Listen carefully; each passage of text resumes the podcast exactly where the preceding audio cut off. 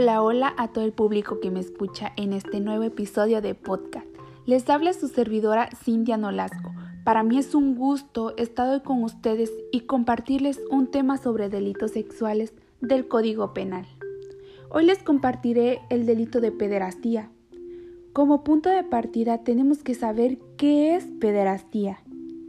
La pederastía son consideradas como tales aquellos individuos que en las fantasías propias del pedofilio han sido llevadas a la realidad. Es decir, la pederastía es el cometimiento de un abuso sexual a menores.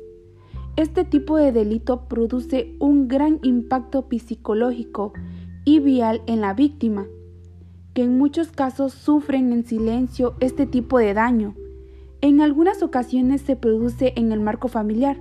Hablemos de los niños que todavía son más vulnerables ante esta, ante esta situación.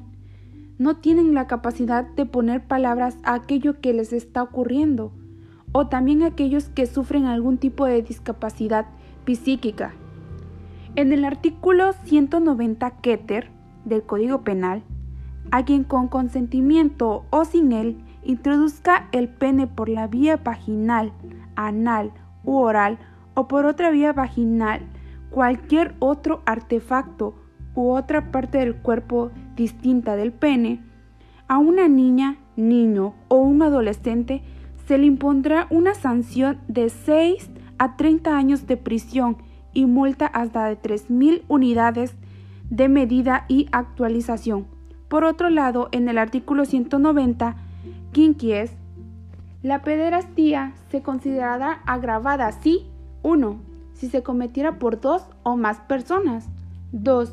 El sujeto activo del delito tuviera relación de parentesco de cualquier tipo o grado de la víctima, o fue o haya sido concubina, concubinario, amasía, amasío o pareja sentimental del padre o de la madre del sujeto pasivo, o en este se encuentra bajo la dependencia, tutela, curatela guarda o custodia de aquel por cualquier, otra, por cualquier otro motivo.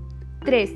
El sujeto activo del delito tuviere una relación docente, religiosa, laboral, médica, cultural, doméstica o de cualquier índole con la víctima o desempeñere un misterio religioso, cargo o comisión públicos o una profesión o empleo y hubiese utilizado los medios o circunstancias que ello lo proporcionara para cometer este delito. 4.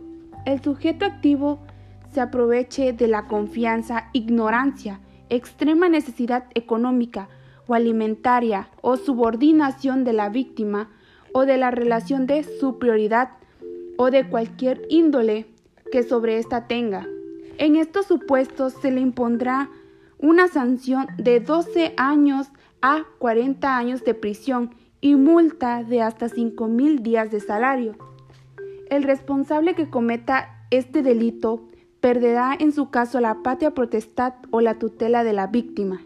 Los motivos que llevan a la víctima a mantener en secreto esta circunstancia, en muchos casos el pánico o las posibles represalias por parte del agresor, la vergüenza, la culpa es uno de los sentimientos habituales que experimenta la víctima, que sufre incluso un cambio en su carácter como consecuencias de dolor que está padeciendo.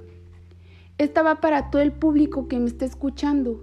Hay que proteger a los menores de edad de este acto sexual y también para esas personas que hayan sufrido este delito de abuso sexual. No te quedes callado, habla con las autoridades competentes para que se haga justicia. Hazlo por ti y para prevenir a, los niños que sufran. Pues muchas gracias por su tiempo público. Espero y les haya gustado esta breve información. Hasta pronto.